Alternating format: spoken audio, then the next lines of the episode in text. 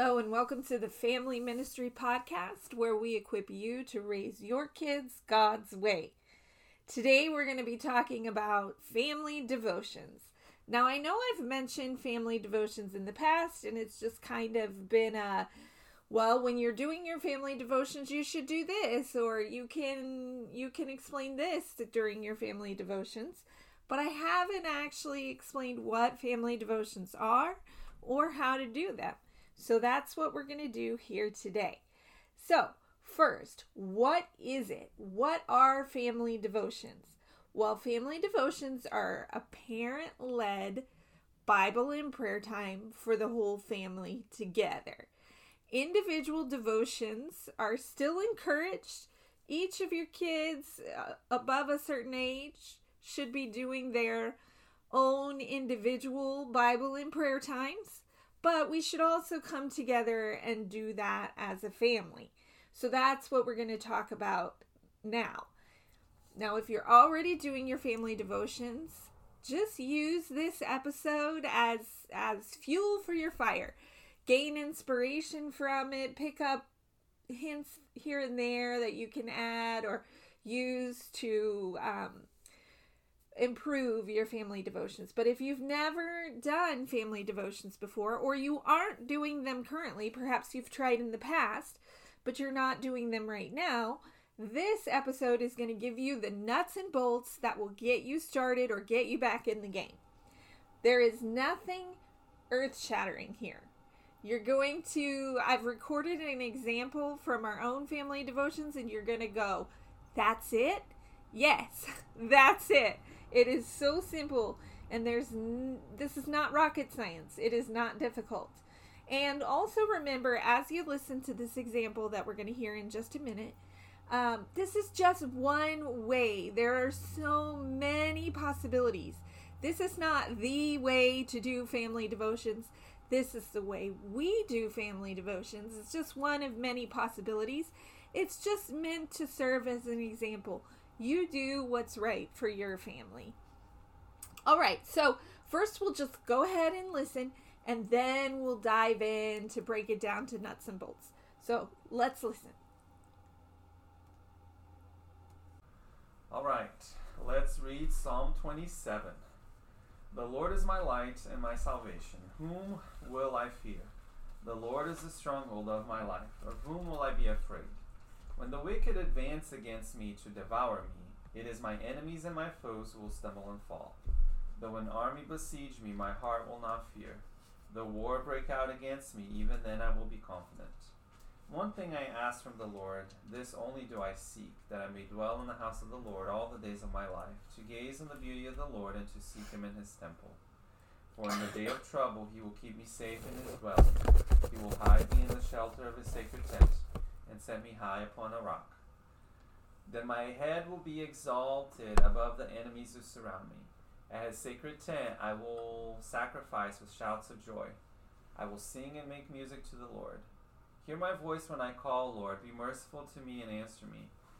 My heart says to you, Seek his face. Your face, Lord, I will seek. Do not hide your face from me. Do not turn your servant away in anger. You have been my helper. Do not reject me or forsake me, O God, my Savior. Though my father and mother forsake me, the Lord will receive me. Teach me your way, Lord. Lead me in the straight path because my because of my oppressors. Do not turn me over to the desires of my foes, for false witnesses rise up against me, spouting malicious accusations. I remain confident of this. I will see the goodness of the Lord in the land of the living. Wait for the Lord. Be strong and take heart and wait for the Lord. Dad, Yes. Uh-huh. I have, what, what is he saying? So you don't get it? Well, what's one thing you think you get that he said? Like, he's saying the wicked is bad and the good is good? Okay. So that's a good question. So the psalm, this is David. He started saying that he was surrounded by armies, so he might have been in a battle. But then he says, There's only one thing I want, even though I'm afraid. What I really want in life is to get to know God. And he says, Because when I'm in the presence of God, I can sing and make music with my heart.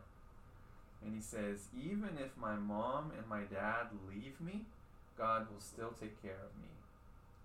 So, is he's saying like if if you someone throws you to a what should we call it? A battle No. throws you to a what?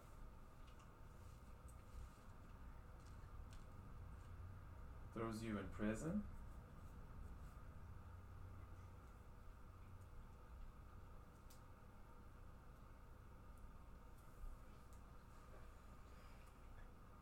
Oh, even if somebody puts you in an orphanage when Yeah. your father and mother leave you, okay, He's still with me. he's still with you. That's the whole point. David was in a battle, and he's saying, even if everybody leaves me behind, and there's an army around me trying to attack me, God will still be with me. Does that make sense? Yep. Um. Uh. uh so one verse says, "When, when even when you turn me over, you Um, don't like." He, he's saying, don't turn me over to the desire of my enemies. Because he was going to battle, and he's saying, don't let them beat me, beat my army. That's what he's praying for. What does malicious malicious mean? Malicious evil, Ah, okay. yeah, spouting malicious accusations, What's accusation? saying things against you, accusing you that you did something, but they're doing it because their heart's evil. Like. Does that make sense? Any other questions? Sound good. All right. Well, let's pray for Silas. You want to sit on my lap, or It's Monday. It's Ruby's day. oh, it's Monday. It's Ruby's day. I forgot it. I thought it was Tuesday. Let's pray for Ruby. Father, thank you for this day. Lord, thank you for Ruby's life. Lord, we pray and ask that you would fill her with your spirit. Um, Lord, I declare that Ruby's going to grow up to be a woman of love, a woman of truth, of humility, of righteousness. And I ask, Lord, that you would keep her safe and that you always would be with her, Lord, no matter where she is. In Jesus' name, amen. Yes, Father, we thank you for Ruby. Lord, I pray that you would um, be with her tomorrow when she's at school. I know you're always with her, but Lord, I pray that you would make your presence known to her. Lord, I pray that you would protect her at school, Lord, that you would help her to learn. Lord, I pray that you'd speak to her heart and draw it close to you. In Jesus' name. Father bless. Thank you for Ruby. And I'm glad that we adopted her. And I am very glad that she was with us. In Jesus' name, amen. Father, I pray for Ruby that you bless her, that she find that she will find good and good and godly friends at school. In Jesus' name. Amen. Joseph, pray for Ruby. Pray for Ruby, Joseph. He did it. All right, so let's talk about what we heard. We heard my husband Ed reading Psalm 27 from the NIV translation to our whole family. Now, we have a family of six. We have four kids ranging in age from 8 to 19. Um, we have special needs, ADHD, and learning disabilities in that mix. So, we have a whole lot of different learning levels and different needs. You heard us praying for one of our children. In our family, the way we do uh, family prayer is each child is assigned a night of the week, and then the whole family prays for that child on that night of the week. So this was recorded on a Monday, and you heard us praying for Ruby because Monday is Ruby's day. On Mondays, Ruby prays over our meal at dinner time and then we pray for Ruby during our family devotions. That has worked well for us because it not only gets consistent prayer for each child, but it teaches the other children how to pray and how to pray for each other. It it it promotes this closeness in the family that we pray for each other. We connect with each other, we support each other. So that has worked really well for us. We got that idea from another family when Ed and I were newly married with a baby, and we ran with it. Okay, and what you heard, I'm sure you picked up on, there's nothing magical there. There's nothing mystical about it, but it's most definitely supernatural. Um, it doesn't seem that way, but it is. Um, and it doesn't seem that way because there was fidgeting and squirming. And this was, my kids were a lot quieter because that microphone was in the room and they knew they were being recorded. But usually you'll hear a lot more commotion. Um, at the end of the devotion, you heard us yelling for Joseph to pray for Ruby, and that's because Joseph wanders away but he's still listening and we allow him to wander and he knows that he's expected to pray um, he's usually the last one because he's wandered away so we yell across the house and he prays for whoever is supposed to be prayed for that day so um, there's nothing magical but it is supernatural because god's word is alive now like i said that's just one example uh, there are infinite variations that you could do but the key, there are three key components, I think. And the first key component is the Bible. We want to gather together around God's Word. Now, say you only have young children or you only have a baby. You can use a picture Bible. We did that when we only had little kids. We used picture Bibles, several different ones, um, over the years. You could use, you could go full on 1980s Sunday school and get out your flannel board you could use um, books that are written for family devotionals. Whatever works for you, that's the key. Um, and then the other two key components are one, well, I guess this would be number two, that the family, the whole family is present.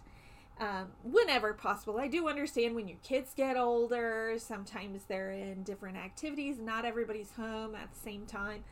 Um, and that um, you involve prayer. I think that's the last key component. So Bible, family, prayer. And I think I in in that notion of getting the whole family together, I want to say that we do this four nights a week. Okay?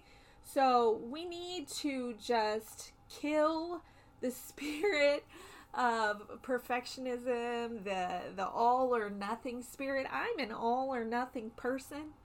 Um, so I understand that. I dive into things head first, but that kind of attitude, that all or nothing attitude, really is the enemy of consistency. I, you know, I would think I got to do this seven nights a week because I want my kids to know that the Word of God is our foundation and that prayer is key and that you should be doing it every day. But that doesn't work for our real life the way that our life is situated right now is that we are able to do this consistently on Mondays, Tuesdays, Friday, and Sunday evenings. That's what works for us in our schedule right now. And we have been doing some variation of this for 13 years since our first child was a baby. We've been doing some variation of this and we definitely see the fruit. So, Kill the all or nothing spirit, do what you can, and try to be consistent. And it is absolutely okay to keep this simple. We have been doing this for 13 years and it has never been more complicated than that. Occasionally we we've used devotional material and study guides here and there, but mostly it has just been reading the Bible, letting the kids ask questions, and praying together and that's all it's been. You that clip that you listened to was our whole family devotion for that day and it took all of six minutes. That's all it took. It took six minutes and it's enough. We see the fruit of it in our children over the years because over the days weeks months and years that habit that scripture that is spoken that is that is in those seeds planted in their spirits it grows and it bears fruit. We have to remember that God's word is alive. Now, I have several examples from scripture for this. Hebrews 4:12 For the word of God is living and active, sharper than any two edged sword, piercing to the division of soul and spirit, of joints and marrow, and discerning the thoughts and intentions of the heart. God's word is living and active. When we read God's word to our kids, it's alive. It gets in them and it does things. It changes things. 2 Timothy 3:16 All scripture is breathed out by God and profitable for teaching, for reproof, for correction, and for training in righteousness. It is enough to just read straight scripture to your kids because all scripture is breathed out by God. These are God's very words and they're alive. And last but not least, I want to mention John 6 63. Jesus says, The words that I have spoken to you are spirit and life we have to realize that new in the New Testament church, children were present for the reading of scripture. It wasn't a children's version of the Bible, which that's not bad. That's fine. Um, there's nothing wrong with that. Um, it, it wasn't a picture story. It wasn't a Sunday school lesson. In Ephesians 6 1, Paul writes, he has written this letter to the to the Ephesian church and it's it's a long letter with lots of stuff in it. And here toward the end in Ephesians 6 1, he says, Children, obey your parents as believers in the Lord. Obey them because it's the right thing to do. The children were there and they were listening to that whole letter because Paul doesn't even mention them until Ephesians 6. And he doesn't say, Oh, go get your kids so they can hear this part. He just says, he just starts talking to the kids because he knew they'd be there. Children, obey your parents. Because he knew they were going to be there and they were going to be listening to the reading of those words. And another thing to note here is that you can absolutely do all ages together.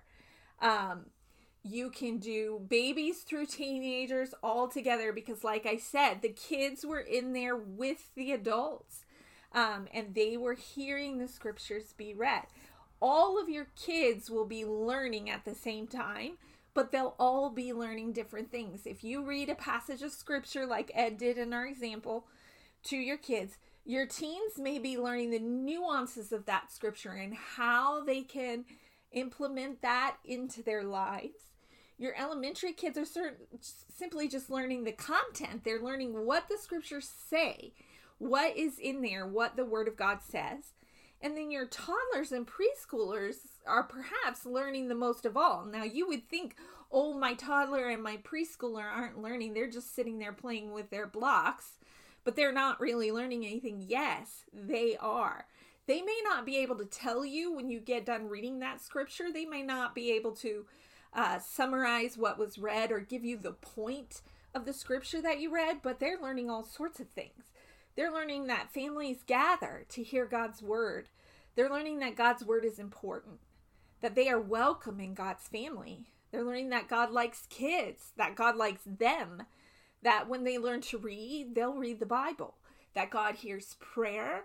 So, I mean, and there's so much more. I could keep going here, but we don't have all day. But they are learning a lot, and it is okay to let them sit there and quietly play with toys or draw or color when it doesn't look like they're paying attention because they are learning. They're learning things that are appropriate for them at their developmental level. And then your babies, your babies should be there too because they're getting bathed in the love that's present in God's word and the love of the family gathering together around God's word. So you can do babies through teens all together. The point is just to gather the family together around God's word and in communion with Him, to fellowship with Him, to spend time with Him. And when you keep it simple, like just reading a short passage and then praying together, you're more likely to be consistent rather than if you have this big complicated thing that you want to do so the point will really get home and um, you know they'll really remember that's a lot of prep that's a lot of thing that goes into it. So you're not going to do it as often. What we want to do is we want to just share the scriptures together on a consistent basis so that over the months and years of the child's life, they they've got this whole library of scripture that's been stored into their hearts because and not only that it's just the attitude that this is a thing that I do on a regular basis that I read the scriptures that I fellowship with the Lord that that this is our values this is our lifestyle. So we want consistency over perfection because just like the loaves and the fishes God will take your little and he'll make it enough. You can do this.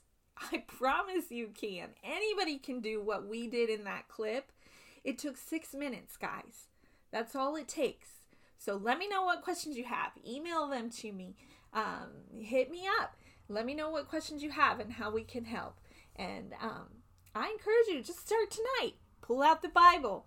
Any translation will work. We use the NIV because we think it's accessible to a wide range of ages, but any translation will work. Try it tonight. Pull out the Bible. Read for a couple minutes. Say a prayer. That's all it takes. Thanks for listening. We'll catch you next time.